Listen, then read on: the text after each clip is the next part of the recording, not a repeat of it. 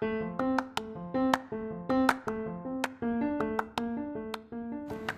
datang di Vodcast, podcast dari Vod Policy yang akan mengajak kalian untuk membedah berbagai kebijakan publik oleh para ahli dan para pemangku kebijakan. Okay, welcome to uh, today's episode of podcast. Oke, okay, di sini ada Ashifa, Isfari, dan Diva Humaira. Uh, dan kita di sini ditemenin sama Kak Bimo Grahito.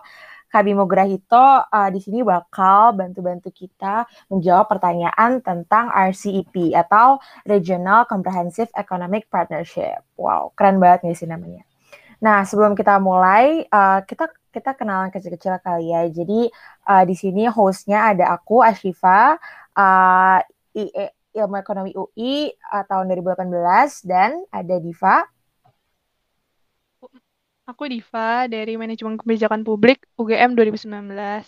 Oke, nah uh, di sini juga kita ditemenin sama uh, orang yang pas banget nih buat jawab pertanyaan tentang RCP. Mungkin Kak Bimo bisa kasih uh, penjelasan sedikit tentang uh, Kak Bimo itu uh, latar belakangnya gimana dan kenapa uh, bisa nyambung sama RCP ini? Ya, uh, terima kasih nih Kak Asifa.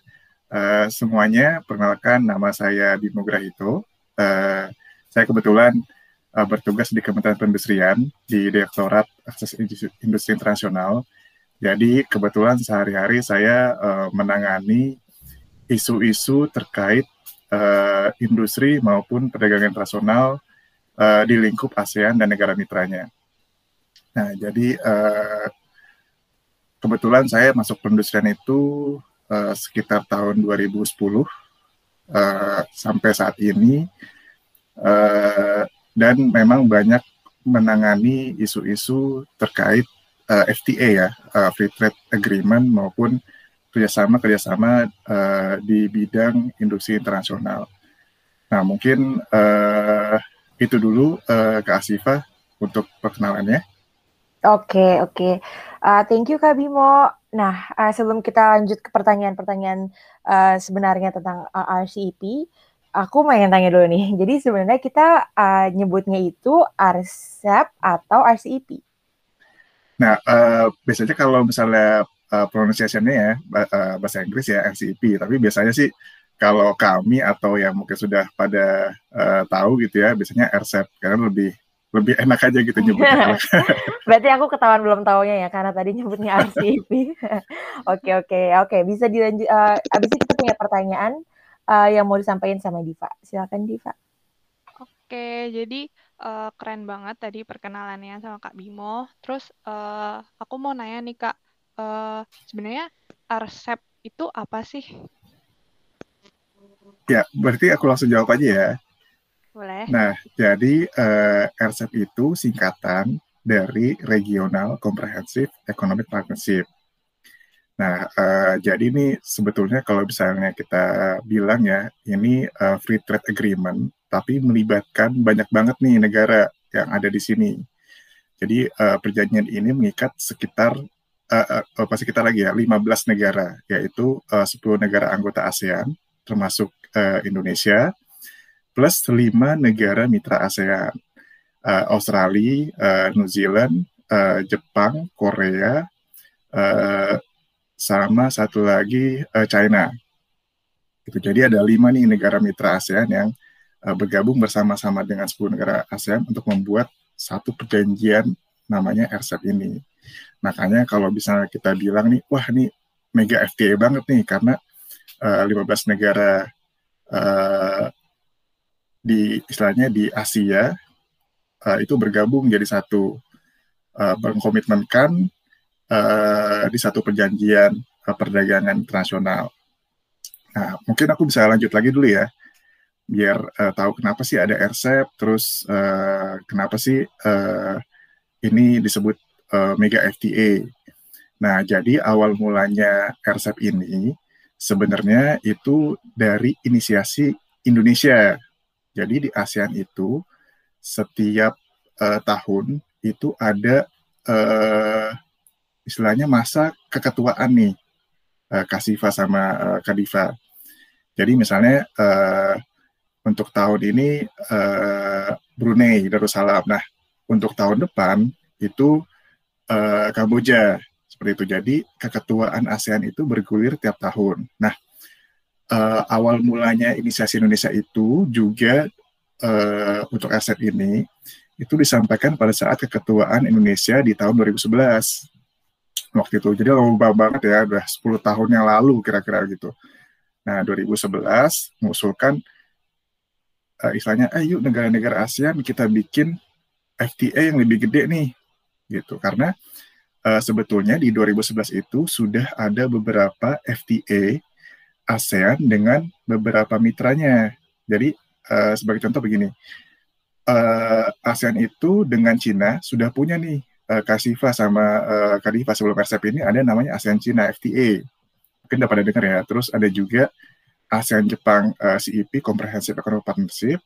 Terus ada juga ASEAN uh, Korea FTA dan ASEAN Australia New Zealand FTA atau disingkat ANZ FTA. Nah makanya banyak banget kan. Jadi uh, kalau kita sebutnya tuh ASEAN plus one. Jadi ASEAN plus satu negara mitra, misalnya Cina, itu uh, ASEAN China FTA kita sebutnya ASEAN plus one dan uh, ASEAN plus satu misalnya Jepang AJCPA itu udah ada ada, ada uh, lima FTA. Nah pada awal uh, inisiasi RCEP itu sendiri ternyata disetujui itu di tahun 2012 dan RCEP ini uh, perundingannya itu dimulai tahun 2013 itu uh, pertemuan pertamanya itu atau sidang pertamanya itu dimulai 2013 di Brunei Darussalam. Jadi di pertemuan itu tadinya ada 16 negara nih uh, Kasifa sama Kadifa. Jadi selain Australia, New Zealand, Cina, Jepang dan Korea, ada India juga yang bergabung waktu itu untuk merundingkan gitu. Nah, karena kan ASEAN dengan India juga sudah punya tuh uh, ASEAN India FTA. Jadi itu tadi awal mulanya Indonesia menginisiasi bagaimana ASEAN uh, Plus One ini FTA yang sudah ada ini digabungkan jadi satu uh, FTA baru yaitu RCEP ini. Jadi gitu nih uh, apa namanya uh, awal mulanya. Kenapa sih kok harus ada satu FTA yang kayak ini karena uh, supaya tujuannya adalah untuk memperlancar arus barang uh, baik yang uh, tangible artinya tangible tuh yang yang kita perdagangan sehari-hari ya. Misalnya kayak uh, sepatu uh, permesinan atau misalnya uh, tekstil gitu-gitu sama jasa. Jadi uh, nggak cuma barangnya tapi ada jasa juga. Dan di situ juga ada investasi. Nah uh, kenapa disebut uh, komprehensif? Karena selain uh, market access kita juga uh, uh, berkomitmen untuk uh, apa namanya uh, membahas isu-isu di luar uh, market access. Misalnya ada kerjasama ekonomi uh, terus ada juga uh, apa namanya uh, e-commerce Terus juga ada uh, bagaimana kita kerjasama di bidang standar, bagaimana kita uh, kerjasama di bidang apa namanya uh, peningkatan kapasitas sumber daya manusia misalnya gitu kan, bagaimana kerjasama nih di bidang uh, pendidikan seperti itu. Jadi memang sangat-sangat komprehensif uh, cakupannya. Apalagi kalau misalnya melihat dari jumlah penduduknya nih kan pasar apa ini banget ya, gede banget gitu. Apalagi pas India masuk misalnya merundingkan wah gila uh, ada uh, China, ada India, berarti kan hampir eh, uh, 30% populasi dunia ada di FTA ini gitu. Makanya disebutnya mega FTA dan memang di kawasan uh, RCEP ini uh, transaksinya ini sangat besar gitu. Jadi bisa mewakili uh, sekitar 33% dari total perdagangan dunia. Jadi ini sangat-sangat enormous ya kalau menurut uh, aku sendiri gitu.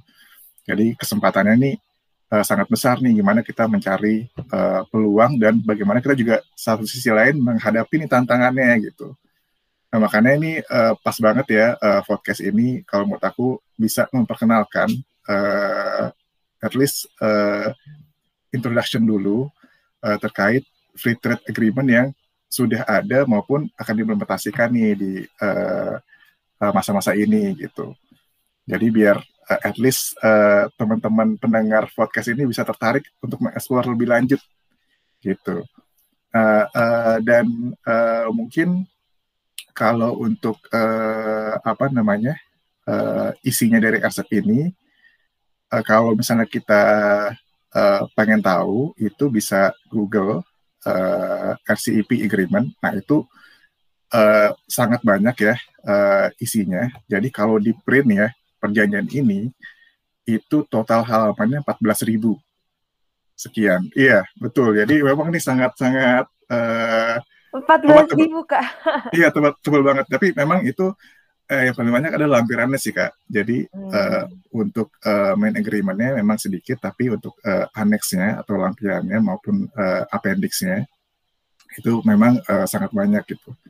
Karena di situ uh, ada komitmen-komitmen yang uh, harus dituliskan di dalam uh, aneks itu gitu. Dan uh, kalau boleh aku uh, explore lagi nih isinya mm. uh,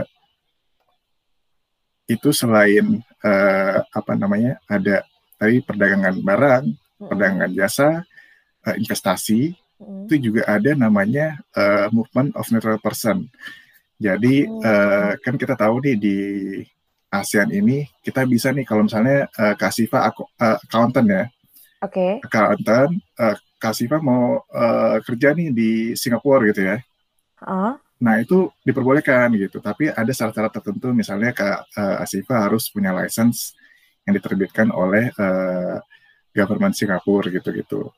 Nah, sedangkan kan kalau misalnya kita di luar uh, ASEAN itu mesti ada namanya uh, ikut pendidikan lagi ya gitu atau semacam kayak harus dari awal lagi gitu. Nah, mm. dengan movement of neutral person ini uh, bisa tuh uh, langsung dapat uh, istilahnya uh, license kalau misalnya memenuhi ya itu bisa langsung kerja di situ gitu. Nah itu perpindahan orang baik turis maupun tadi seperti uh, profesi itu juga diatur di perjanjian ini gitu. Dan okay, uh, okay dan selain uh, empat itu, uh, perdagangan barang, jasa, investasi maupun movement of neutral person itu, di sini juga diatur terkait intellectual property. Jadi gimana nih haki ini uh, diatur uh, di perjanjian sehingga masing-masing negara itu bisa uh, apa ya menegakkan atau uh, put respect on uh, intellectual property dari negara-negara lain gitu. Jadi misalnya uh, Kak Asifa bikin desain uh, apa namanya baju gitu ya unik terus uh, Kak Asifa uh, mempatenkan gitu ya. Nah itu ada kerjasama juga nih diatur di sini gitu. Mm. Terus ada juga uh, electronic commerce gimana sih uh, kita uh, apa namanya uh, perdagangan barang secara elektronik gitu kan.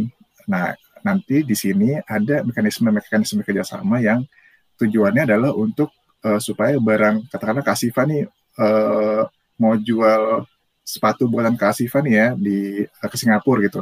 Mm-hmm. Nah nanti uh, mekanismenya gimana? Apakah uh, tinggal masuk di apa uh, Kasifa listing sepatunya di uh, e-commerce seperti uh, mungkin aku bisa sebut ini ya brand ya misalnya Lazada gitu kan. Mm. Lazada kan internasional banget ya gitu. Nah itu uh, gimana perlakuannya? Apakah dibedakan atau misalnya ternyata lebih uh, smooth ya karena tinggal listing dan semuanya diatur oleh e-commerce itu gitu. Jadi sebenarnya tujuannya RCEP ini adalah memperlancar arus barang di antara negara-negara RCEP itu sendiri, itu termasuk yang uh, dilakukan secara uh, elektronik, gitu. Terus kemudian juga ada competition nih di mana uh, kita saling menginformasikan uh, regulasi-regulasi terkait uh, persaingan usaha di negara masing-masing gitu. Jadi misalnya uh, kan kita tahu ada apa namanya uh, Gojek sama Grab mau gabung misalnya gitu kan. Nah uh, itu kan bakal jadi monopoli itu kalau bergabung kan. Nah itu kira-kira hmm. diperbolehkan apa enggak? Nah itu masing-masing negara tuh bisa uh, sharing nih kira-kira oh peraturan di uh, Australia seperti ini kalau untuk bisnis seperti itu gitu. Atau misalnya di uh, Singapura seperti apa gitu. Terus kemudian uh, di aset ini juga ada uh, klausul mengenai kerjasama small and medium enterprises. Gimana sih industri kecil menengah atau usaha kecil menengah itu bisa memanfaatkan uh, mega FTA aset ini wow, untuk okay uh, uh, untuk uh, supaya barang-barangnya itu bisa uh, nih uh, atau uh, tidak menemui halangan untuk uh, ekspor atau misalnya impor gitu. Dan kalaupun misalnya ada katakanlah uh, standar yang harus dipenuhi atau rekomendasi dipenuhi, nah ini uh, penyanyi juga mengatur supaya ada mekanisme istilahnya uh, tanya jawab ya, misalnya uh, kira-kira oh untuk uh, peraturan kalau misalnya Kak Asifa mau bikin baju anak-anak uh, misalnya gitu ke Singapura tuh apa sih gitu. Nah ini bisa juga ada mekanisme uh, istilahnya konsultasi ya di RCEP ini gitu. Jadi uh, eh, IKM itu juga bisa manfaatkan itu gitu. Nah, terus kemudian juga ada Economic and Technical Cooperation. Jadi lengkap banget. lengkap banget makanya ini sebenarnya sebenarnya sebenarnya uh, komplit banget gitu. Jadi kerjasama kerjasama teknik yang kira-kira misalnya mungkin dari universitas ya, uh, misalnya tadi uh, Kak Diva bilang dari uh, UGM, Kak Asima bilang dari UI. Nah kerjasama nih dengan uh, katakanlah uh, Nanyang University gitu ya, hmm. Singapura kan, itu kan bisa banget di uh, uh, dikerjasamakan di sini. Jadi ada rumahnya gitu loh. Mm-hmm. Atau misalnya juga kerjasama atau beberapa negara sekaligus gitu. Misalnya di bidang teknik dengan Jepang, China, Korea gitu. Jadi ini huge opportunity banget sih kalau menurutku. Wow. Gitu. Pantes nah, 14 ribu halaman ya kak ya. nah terus yang terakhir ini juga ada terkait uh, government procurement atau yang kita tahu tuh uh, tentang pengadaan barang. Mm. Nah pengadaan barang ini sebenarnya nggak perlu khawatir ya uh, nanti takutnya uh, oh kalau misalnya kita uh, di Indonesia pengadaan barang ternyata pihak asing bisa ikut di listing kita gitu ternyata enggak gitu jadi nggak ada kewajiban untuk negara-negara yang ikut di ASEP ini untuk uh, membuka pintu uh, apa namanya uh, asing untuk ikut di pengadaan barang jasa kita gitu jadi uh, di klausul government procurement yang ada di ASEP ini hanya untuk uh, istilahnya konsultasi juga nih.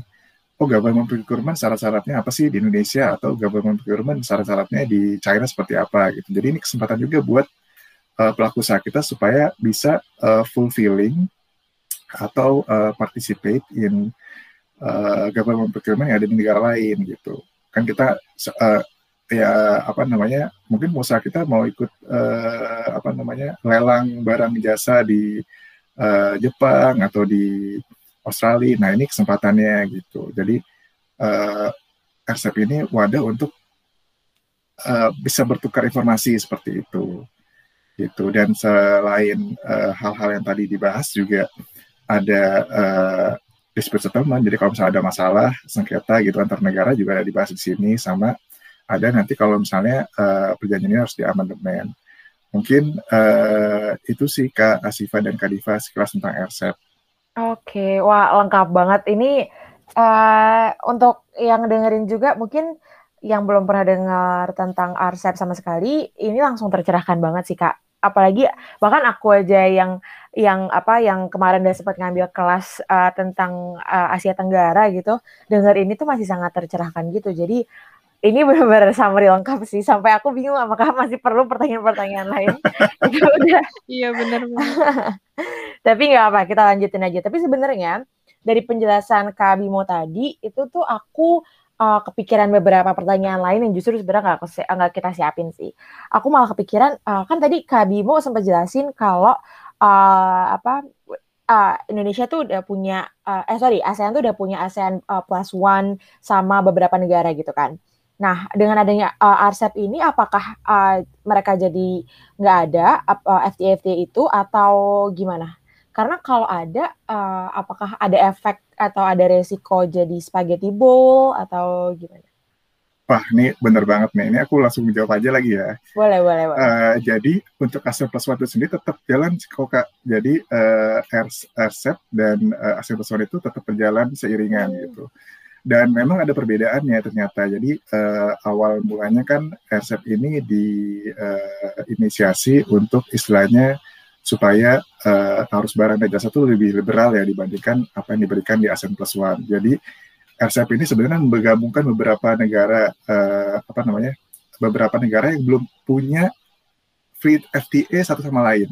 Oh, Oke. Okay. Uh, uh, jadi uh, kalau tadi kan ASEAN Plus One udah ada ya. Nah, sebenarnya untuk Jepang, Korea, dan China itu belum ada nih Kak. FTA. Mereka belum ada gitu. Uh, sebelum RCEP ini. Jadi Jepang dengan Korea, Jepang dengan China gitu. Nah itu belum belum ada nih kak. Gitu. Uh, uh, tapi uh, apa namanya? Uh, dengan adanya RCEP ini, uh, tiga negara tersebut jadi terhubung. Oke. Okay. Gitu. Okay. Jadi ini sebenarnya uh, apa namanya? membuat peluang baru untuk ketiga negara tersebut untuk supaya bisa lebih uh, apa namanya uh, meningkatkan perdagangannya ya gitu maupun investasi di antara mereka gitu kan kita tahu di Asia Timur itu kan three giants ya. Mereka itu mm. Jepang Korea sama uh, China gitu. Nah ini jadi ASEP ini pertama manfaatnya adalah menghubungkan tiga negara itu. Nah terus kemudian uh, kenapa ASEAN Plus One itu tetap yang ASEAN China Korea dan uh, apa namanya ASEAN Jepang dan ASEAN uh, Australia New Zealand FTA itu tetap berjalan ya memang uh, secara perjanjian masing-masing itu tetap tidak ada klausul yang menyebutkan bahwa oh dengan adanya RCEP nanti ASEAN Plus ini akan terhenti gitu nggak ada. Hmm, oke okay, oke. Okay. Gitu jadi RCEP ini terus uh, berjalan dan ternyata ada bedanya nih ke Asifa sama Kadifa. Jadi uh, apa namanya contoh ya aku kasih misalnya uh, mungkin teman-teman udah ada juga yang tahu kalau misalnya katakanlah uh, Kak Asifa nih beli barang dari China nih uh, melalui uh, Tokopedia atau misalnya Lazada atau Shopee gitu ya itu kan biasanya ada tuh uh, tulisannya internasional atau global market ya. Mm. ya kan? Nah terus kan ada uh, atau dikirim dari luar negeri gitu. Iya dikirim dari luar negeri. Nah terus ada biaya tambahannya tuh ya misalnya biaya masuk atau apa gitu kan. Nah Uh, kalau misalnya barangnya itu di ASEAN Plus One, artinya Indonesia membuka atau memberikan uh, tarif uh, 0%, artinya untuk uh, produk dari China dalam skema ASEAN China FTA itu kita kasih 0% biaya masuknya. Nah itu barang itu uh, tidak perlu kita bayar biaya masuknya nih ke Asifa sama Kadifa gitu. Tapi barang itu harus disertai dengan namanya surat keterangan asal yang menyebutkan barang itu memang diproduksi di China gitu dan memenuhi hmm. syarat-syarat uh, pemenuhan uh, keterangan asal tersebut gitu. Jadi misalnya kalau nggak uh, salah namanya rules of origin ya kak? Betul banget, betul banget. Surat apa keterangan asal itu rules of origin gitu. Jadi uh, kita juga memberikan akses uh, biaya masuk yang 0% itu juga nggak sembarangan supaya jangan sampai ada negara lain yang mengklaim bahwa oh barang itu uh, dapat biaya masuk juga ya 0% gitu. Jadi kita harus menentukan bahwa oh barang-barang itu benar-benar dibuat di China dengan uh, bahan baku yang juga didapat dari China. Jadi biasanya kita ada namanya uh, threshold atau uh, minimal kandungan lokal yang diperbolehkan untuk dapat preferensi sekitar 40% gitu regional uh, value content gitu. Jadi uh, pakaiannya tuh selain dijahit di China juga uh, apa namanya kainnya juga dari China gitu gitu. Nah itu bo boleh tuh kena itu. Nah jadi uh, pakai SKA-nya SK ASEAN China FTA hmm, gitu kan. Nah, okay, okay. Jadi ASEAN China FTA tetap berjalan. Nah, tapi kalau misalnya Mbak Asifa nanti mau uh, impor dari China juga pakai RCEP itu bisa juga, tapi namanya SKA-nya SKA RCEP gitu. Oh. Dan dan ternyata perlakuannya untuk barang yang sama itu akan berbeda nih kak. Jadi misalnya di ASEAN China kita kasih uh, persen tapi di aset oh. nanti kita tutup kita tutup hmm? kita nggak kasih uh, elemen tarif yang sama dengan apa yang kita kasih di uh, ASEAN China gitu. Hmm. Nah seperti itu jadi makanya uh, sekarang tinggal pintar-pintarnya nih Kak Asifa kalau misalnya uh, untuk beli barang uh, kira-kira mau pakai skema mana ini sih untuk yang importir gede misalnya ya.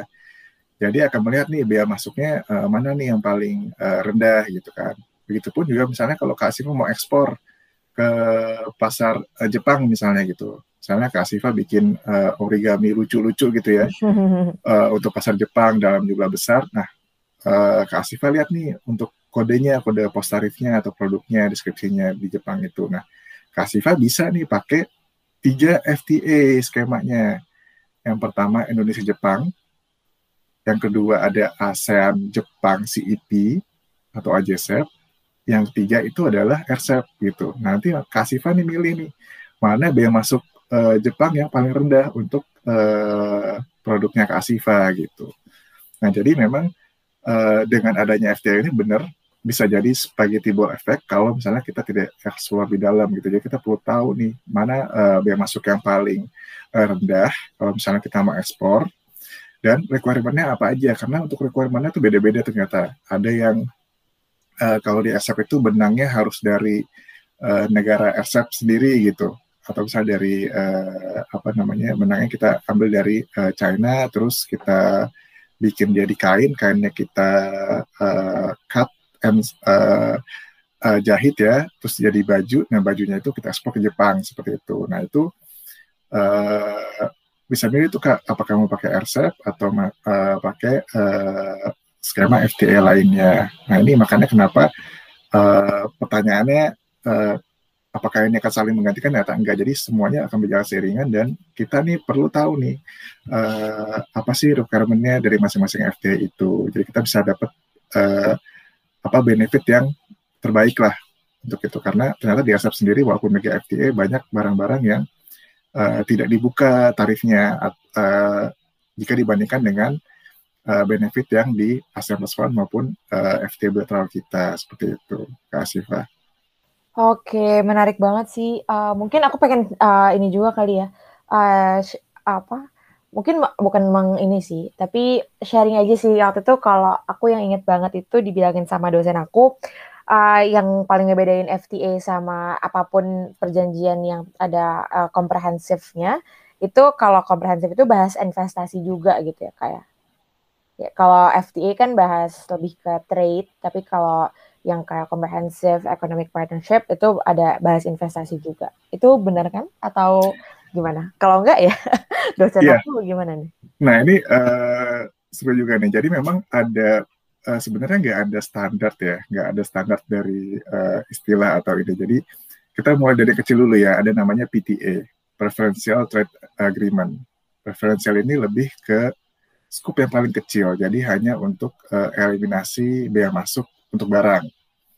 Gitu. Jadi tidak hanya uh, apa namanya untuk semua peserta, tapi hanya sedikit misalnya katakanlah uh, kita punya Indonesia Pakistan nih ke Asifa. Nah, itu hanya uh, eh, 200 sekian pos tarif yang kita buka untuk Pakistan maupun sebaliknya gitu. Jadi hanya uh, total pos tarif kita ada banyak ke Asifa. Jadi saat ini ada 10.813 barang itu dikodekan itu namanya. Apal banget di depannya lagi ada cheat sheet apa gimana kak? Oke oke. itu sampai soalnya, satuannya apa loh? Iya jadi uh, memang ini ya karena sehari-hari sih kak. Oh susah jadi ya mau nggak mau harus. harus oh gitu ya oke oke oke. Gimana kak? Nah, Silakan lanjutin. Eh, sepuluh ribu delapan ratus tiga belas barang ini uh, jadi dibagi lagi nih jadi 21 klasifikasi ada misalnya uh, hewan hidup terus ada makanan sampai Eh, benda-benda uh, kesenian atau aneka gitu. Jadi painting spoon atau misalnya uh, apa namanya uh, kayak tripod itu sendiri juga ada kodenya gitu.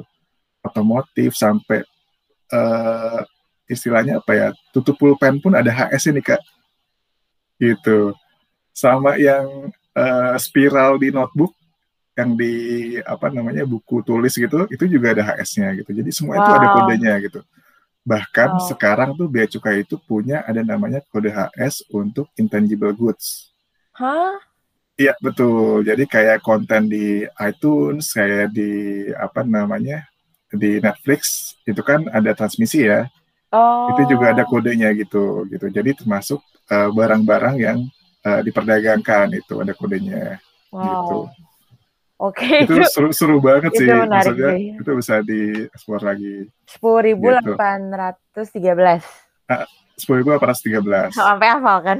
iya. Nah terus uh, apa namanya uh, eh, FTA sama CEPA ini balik lagi ya ke FTA sama CEPA. Nah sebenarnya FTA itu bisa juga ada uh, investasinya juga gitu. Jadi, jadi tidak melulu nih uh, komprehensif itu harus ada investasi gitu. Tapi bisa juga ada namanya uh, trade and sustainable uh, development gitu. Hmm.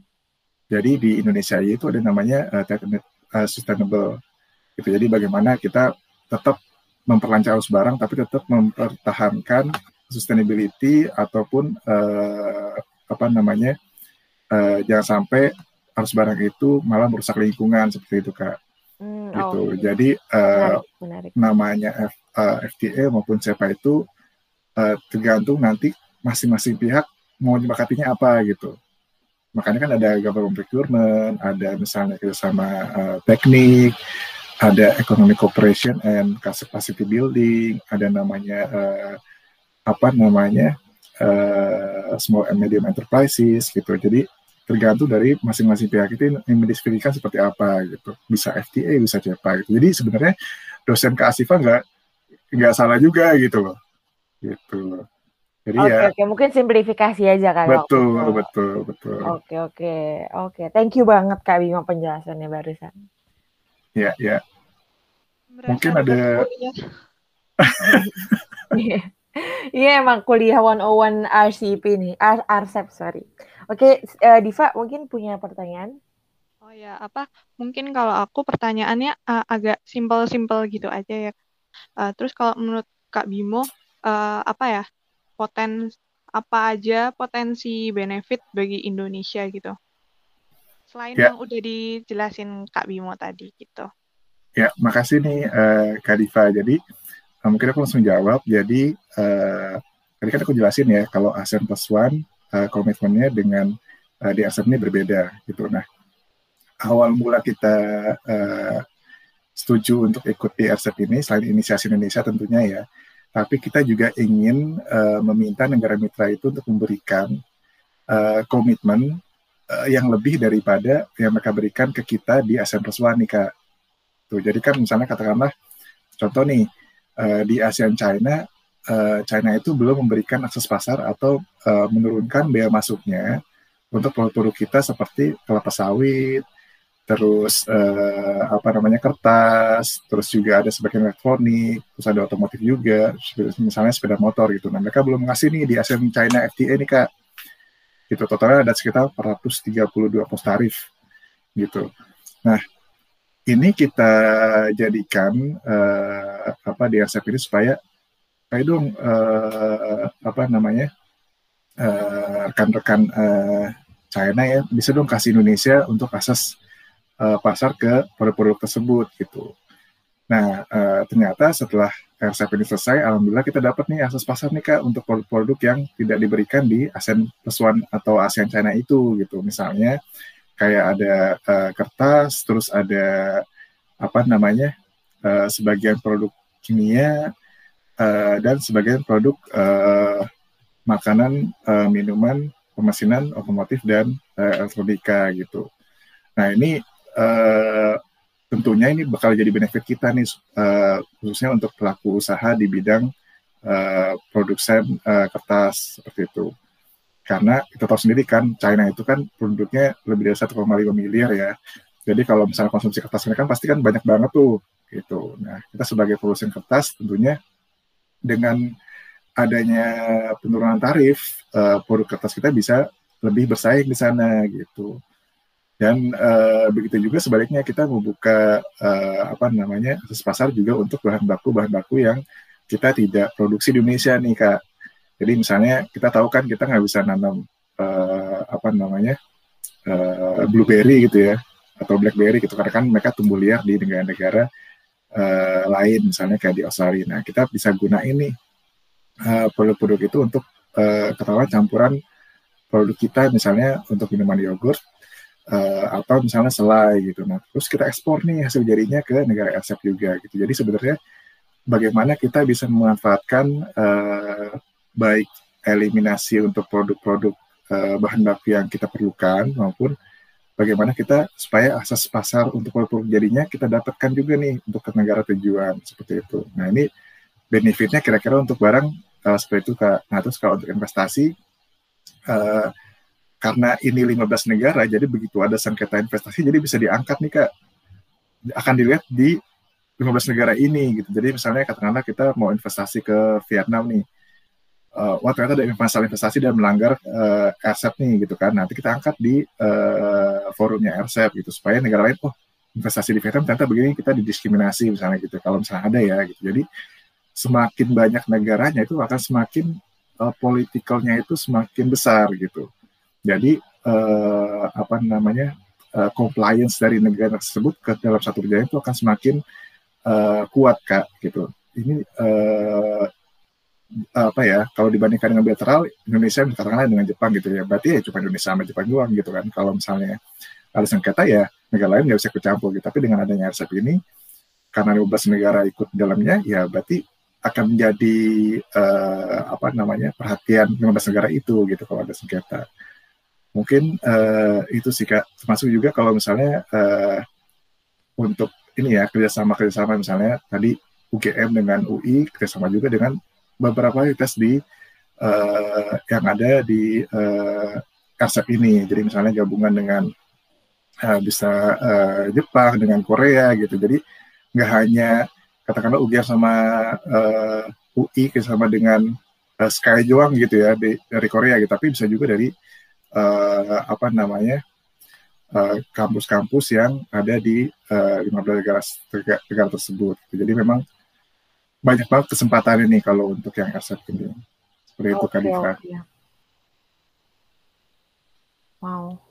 Jadi uh, lumayan banyak ya apa benefitnya. Jadi kalau misalnya dibilang tuh uh, memperluas benefit yang belum didapat dari agreement lain gitu ya kak ya?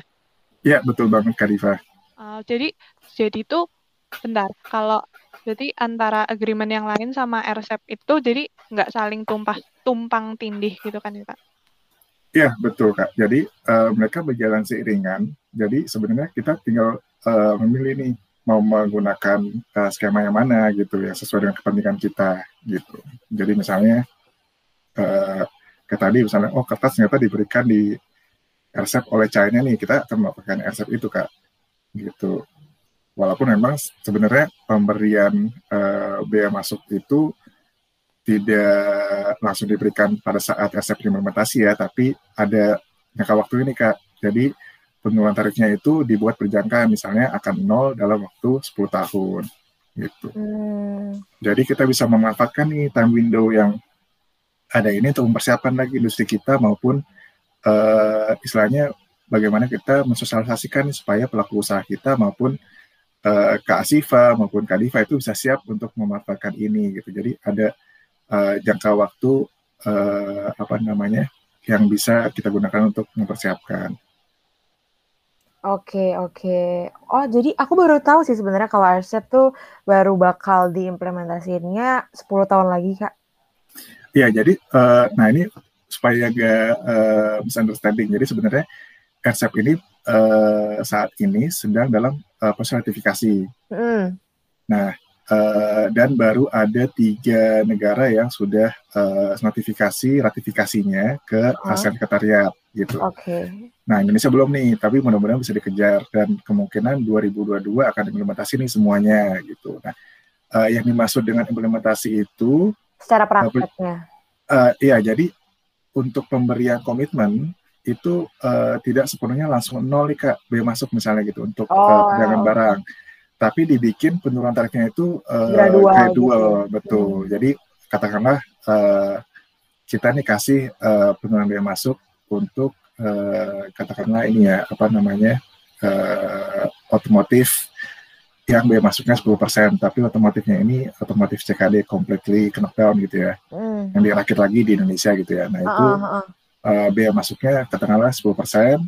Nah kita untuk pada saat 2022 itu tetap 10%. Nah, di 2023 itu akan turun misalnya jadi 9% biaya masuknya. Di 2024 akan turun lagi jadi 8%. Begitu seterusnya sampai 10 tahun sehingga uh, di tahun 2030 atau 2031 itu kan jadi 0% Kak gitu.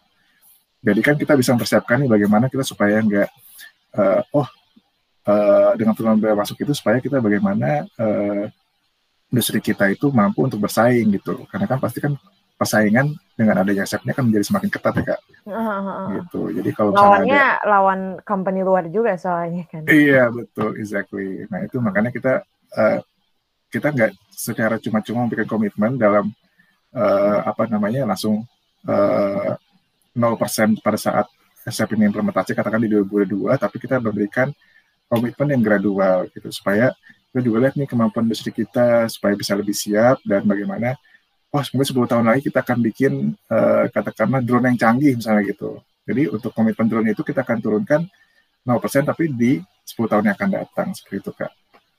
Oke oke, thank you banget kak Bimo. Mungkin mau minum dulu abis abis ngobrol oh, ngomong panjang lebar. oh iya oke, okay. aku udah sih udah. Oke oke. Uh, Kak Diva mungkin punya jadi sama-sama manggil kak. Uh, padahal kita jelas lebih muda. Diva ada pertanyaan uh, lagi tentang uh, yang itu? Tanya satu kali lagi deh kak. Uh, jadi kan tadi udah aku tanya tentang apa ya benefitnya gitu kan ya kak. Terus seben tapi kalau dari apa ya resep ini ada nggak sih kak kekurangannya untuk Indonesia gitu?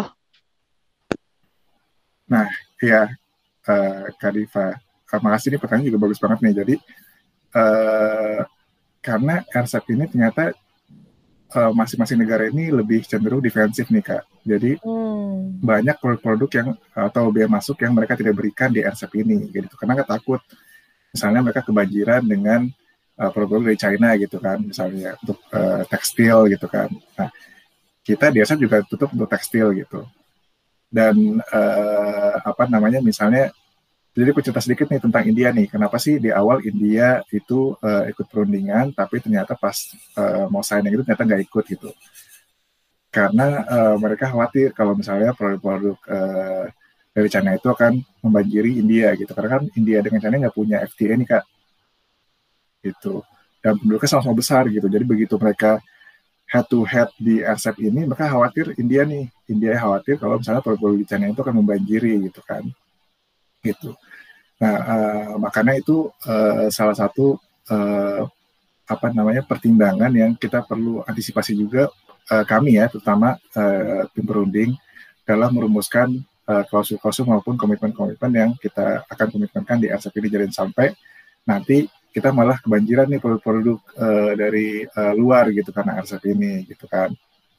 Nah, terus kekurangannya yang uh, berikutnya uh, adalah uh, ternyata memang kalau kita ekspor lagi perjanjian ini tidak se apa ya uh, tidak uh, ada komitmen yang uh, berarti di antara negara-negara uh, atau para pihak di dalamnya. Dalam arti gini, uh, jadi misalnya untuk uh, kerjasama standar ya kerjasamanya hanya terkait uh, bagaimana saling negara-negara uh, itu bisa saling uh, memberikan penjelasan mengenai standar-standar yang diterapkan oleh uh, negara tersebut. Gitu. Jadi misalnya uh, Kak Diva nih mau uh, ekspor tadi misalnya origami ke Jepang ya.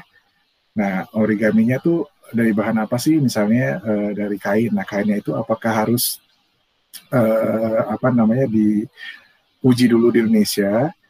Uh, dalam dalam arti uh, kekuatan kainnya terus uh, apa namanya zat-zat uh, pembentuknya apakah ada zat-zat berbahaya atau misalnya harga harus materials gitu kan.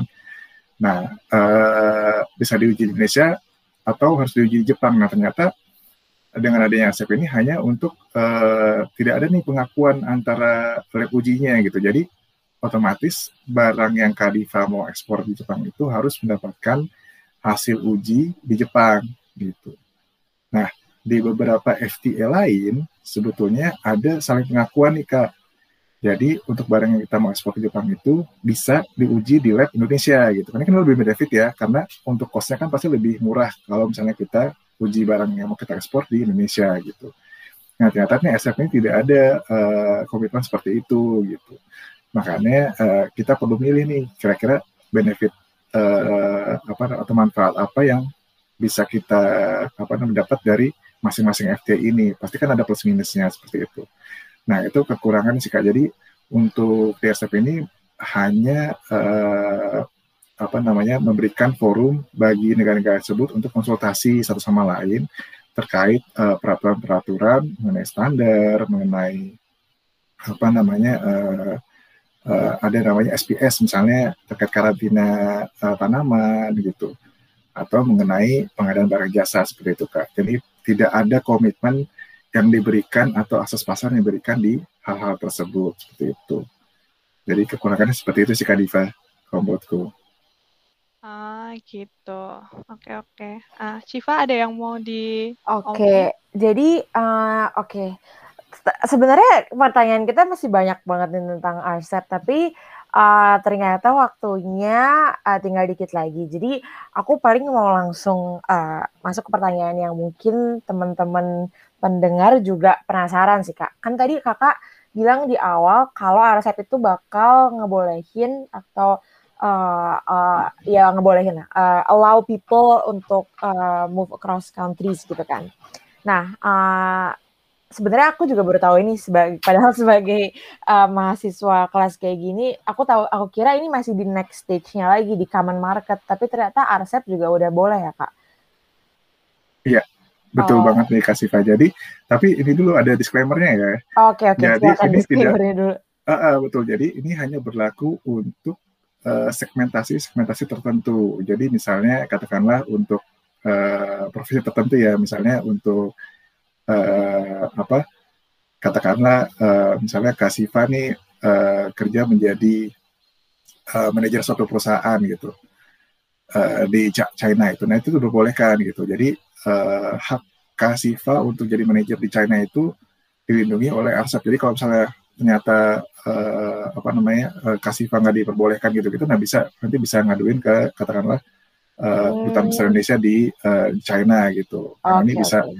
uh, uh, jadi uh, itu terkait movement of person ya. Jadi ada uh, business visitors ada turis gitu gitu nah uh, jadi tergantung negara-negara juga kak. Jadi kalau misalnya di komitmen uh, pendaftaran pasar itu tidak semua negara itu artinya negara-negara tersebut bisa memberikan komitmen yang beda-beda gitu. Jadi misalnya uh, dan uh, scoop atau ruang lingkup uh, bisnis yang beda-beda.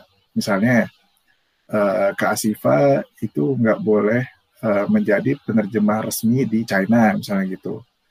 Tapi Kak Asifa ini bisa jadi manajer di uh, perusahaan yang uh, apa namanya core bisnisnya adalah untuk menerjemahkan. Nah itu bisa kan itu beda ya. Jadi penerjemahnya itu mm-hmm. orang lokal, orang China gitu. Tapi Kak Siva diperbolehkan jadi manajer di perusahaan itu oh, gitu. oke okay, oke okay, oke. Okay. Gitu. Jadi menarik, itu beda-beda tuh Kak. Gitu. Misalnya Kak Siva jadi wartawan nih di Jepang misalnya gitu. Nah uh, aku lupa deh apakah boleh apa enggak gitu ya. Tapi uh, seperti itu mekanismenya. Jadi ada beberapa uh, field atau beberapa apa namanya lapangan kerja atau misalnya turis misalnya gitu ya, mm-hmm. uh, yang dapat komitmennya beda-beda. Katakanlah untuk uh, izin tinggalnya bisa 30 hari di Indonesia, tapi kalau untuk di uh, Jepang bisa 60 hari. Nah itu beda-beda. Nah mm. uh, kenapa di uh, komitmen di RCEP supaya kalau misalnya si uh, government itu merubah national regulationnya atau misalnya uh, ketentuan domestiknya uh, orang-orang dari negara RCEP ini bisa memegang uh, ketentuan yang ada di RCEP. Jadi oh. katakanlah nih, uh, jadi RCEP ini akan menjadi semacam benchmarknya nih kak. Hmm. Jadi kalau misalnya ternyata Jepang ini uh, tadinya uh, di RCEP ini dia komitmenkan 60 hari ya, misalnya boleh nih uh, business visitor untuk uh, apply VOA visa on arrival gitu kan. 60 hari. Ternyata itu dikomitmenkan di RCEP nih sama Jepang. Nah terus kemudian uh, di national regulationnya setelah beberapa waktu ya dia membuat uh, VOA-nya tuh hanya 30 hari gitu. Nah ini nggak boleh nih kak gitu. Karena mereka sudah komitmenkan di RCEP itu. Oh oke gitu. oke. Okay, okay. Jadi biar kalau tiba-tiba uh, negara ganti sendiri kita nggak tiba-tiba panik gitu. Iya betul. Oh, okay. Nah ini kan benefit ya. Jadi karena ini perjanjian internasional jadi mengikat selamanya nih kak. Gitu. Hmm. Kecuali kalau misalnya ada uh, amendement dari uh, apa namanya? Ini. Iya betul. Nah gitu, uh, kita kan udah bahas nih kak tentang potensi. Uh, ini jatuhnya apa yang uh, potensi benefit bagi anak muda gitu kan ya. Nanti ketika kita udah udah di dunia kerja, usia sebenarnya nggak jauh lagi. Kita udah tua, ah, udah lumayan tua nih berasanya aku sama Diva. Nah, uh, jadi gitu teman-teman pendengar mungkin uh, mungkin mereka wondering juga. Jadi RCEP itu gimana sih? Uh, how how does it directly affect us gitu. Jadi mungkin bisa dari segi ini kali ya kak, bisa dari segi uh, menjamin uh, mereka bisa kerja kayak gitu ya, bisa kerja di bisa kerja di uh, well posisi-posisi tertentu di negara-negara RCEP gitu. Nah, itu kan dari sisi orang individu nih Kak. Kalau dari industri sendiri, ini mungkin jadi pertanyaan terakhir juga nih. Uh, dari industri sendiri, mungkin teman-teman pendengar juga dalam menentukan uh, industri mana yang mereka mau uh, tuju gitu, uh, boleh nggak uh, Kak Bimo mungkin ceritain briefly kira kira-kira uh, Arsep ini paling bakal efek tuh industri apa, baik secara positif dan negatif, biar teman-teman tuh bisa bisa uh, menakar juga lah gitu ke depannya. Ya mungkin uh, ini pertanyaan menarik banget nih kasih Fani. Jadi kalau misalnya kita mau uh, ekspor barang ya, nah kita harus mentargetkan kalau kita mau jadi uh, eksportir ya, itu kita mentargetkan barang-barang yang bakal uh, dipakai oleh orang-orang di ASEP gitu. Uh, jadi misalnya gini, kan kita tahu populasinya China itu uh, 1,5 miliar ya.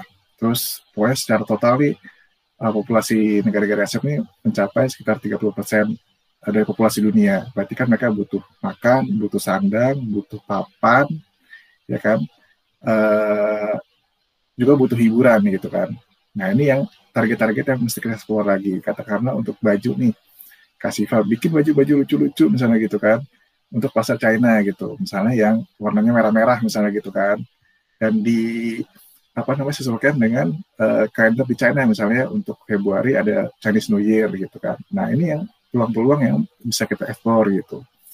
Terus uh, di DSF ini juga melindungi terkait uh, intellectual property gitu. Jangan lupa uh, teman-teman, kakak-kakak seperti Asifa dan Kadifa kalau punya usaha itu langsung didaftarkan di uh, Direktur Jenderal Haki kita gitu supaya uh, brand, uh, trademark maupun uh, patennya itu dan desain uh, untuk baju misalnya gitu bisa langsung uh, mendapatkan proteksi di pemerintah kita gitu.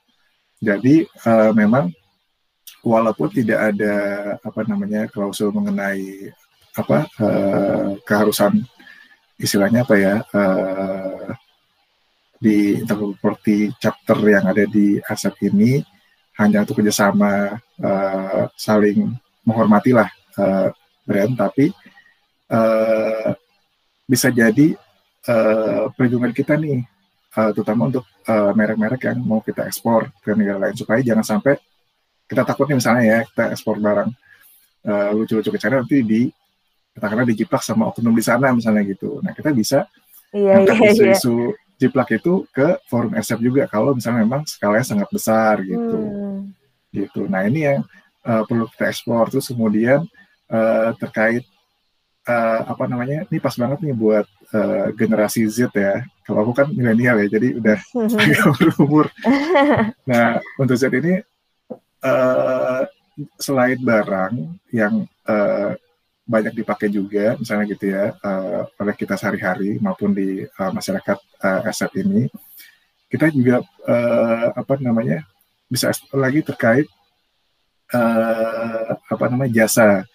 Katakanlah uh, kasih tertarik untuk bikin uh, desain rumah gitu misalnya kan. Hmm. uh, kerjasama dengan uh, perusahaan Jepang gitu. Nah kasih nggak perlu nih langsung datang ke Jepang gitu kan tapi kan bisa melalui uh, apa namanya uh, daring ya. Mm. gitu. Nah uh, asalkan mungkin uh, si Kak Asifa ini terdaftar di asosiasi uh, apa namanya konsultan atau uh, arsitek Indonesia nah itu bisa uh, apa namanya melindungi nih kalau misalnya terjadi dispute antara uh, Kak Asifa dengan uh, perusahaan di Jepang itu gitu. Jadi uh, memang selain yang uh, produk barang yang kita lihat tangible tapi untuk yang desain dan lain-lain konten misalnya gitu ya itu bisa jadi uh, apa namanya terlindungi juga dengan adanya SF ini seperti itu. Jadi ada at least ada forum yang bisa uh, membahas kalau ada isu-isu terkait hal-hal tersebut kak. Gitu. Yang sebelumnya nggak ada makanya tadinya kan kalau misalnya uh, bilateral kan cuma dua negara nih yang uh, ada di dalam satu hubungan bilateral. Tapi kalau di SF-nya ada 15 negara nih. Kalau misalnya ternyata ada isu yang nyeleneh pasti kan 15 negara kan akan istilahnya melototin nih gitu wah nih gawat nih oh. di Jepang ada masalah ini dengan Indonesia gitu nah, iya, itu iya. magnitude jadi lebih besar seperti itu kan ini uh, kalau aku sebenarnya lihat sebenarnya ini kayak ASEAN Economic Community tapi di expand gitu ya kak kayak Iya, pasarnya gitu oh Iya. oke oke soalnya Gitu. berluas banget kan yang di yang di maksudnya yang dalam cakupannya RCEP ini berarti RCEP sorry Oke, paling gitu sih. Uh, kalau pertanyaan sebenarnya banyak banget sih kak yang masih mau dibahas kayak uh, hubungannya uh, nanti sama sama ASEAN-nya, maksudnya sama ASEAN-nya aja gitu terlepas dari uh, RCEP-nya.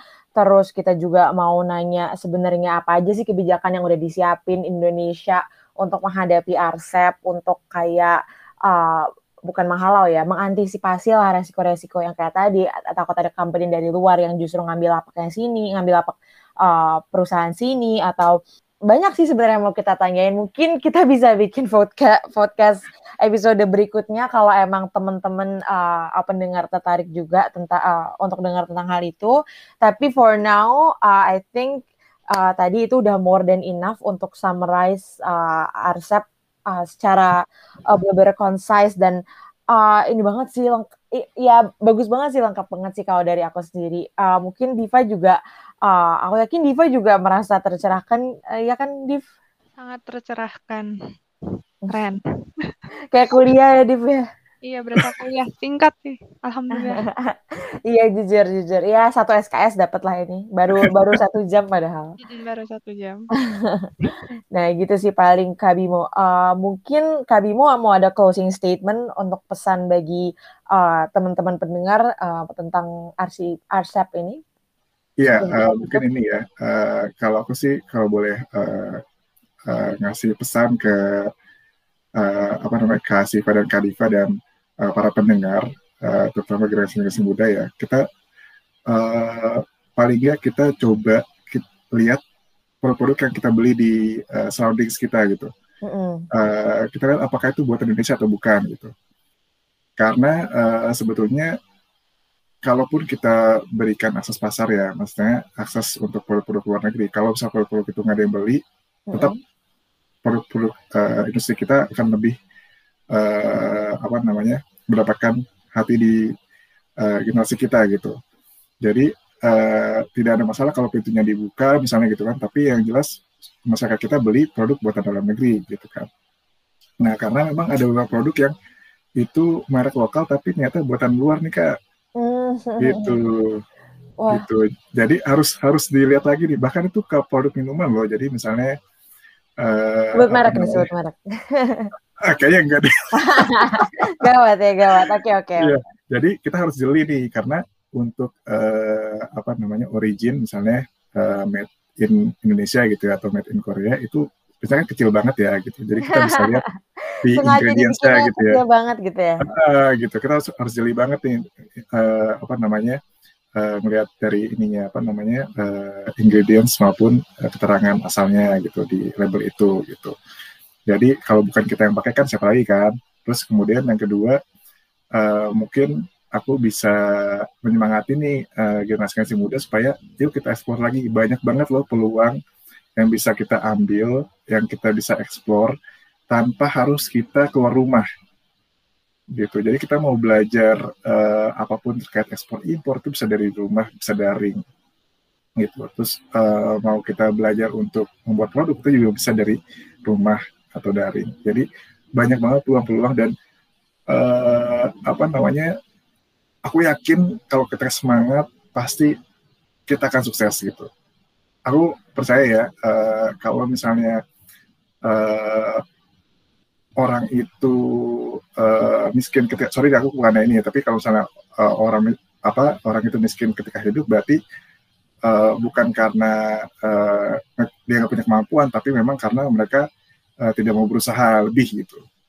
Nah ini kan kesempatannya banyak nih dan memang saat ini eh, pemerintah kan pasti punya keterbatasan gitu. Nah eh, aku berharap sih supaya tadi kita bisa cinta produk-produk Indonesia dan eh, semangat mencari peluang itu gitu. Karena ternyata banyak banget nih kak program-program eh, pemerintah khususnya misalnya kementerian perindustrian untuk eh, bagaimana meningkatkan kapasitas SDM kita ada punya eh, program yang match. Jadi sedari tingkat SMA atau SMK itu eh, siswa tuh bisa kerja langsung di industri.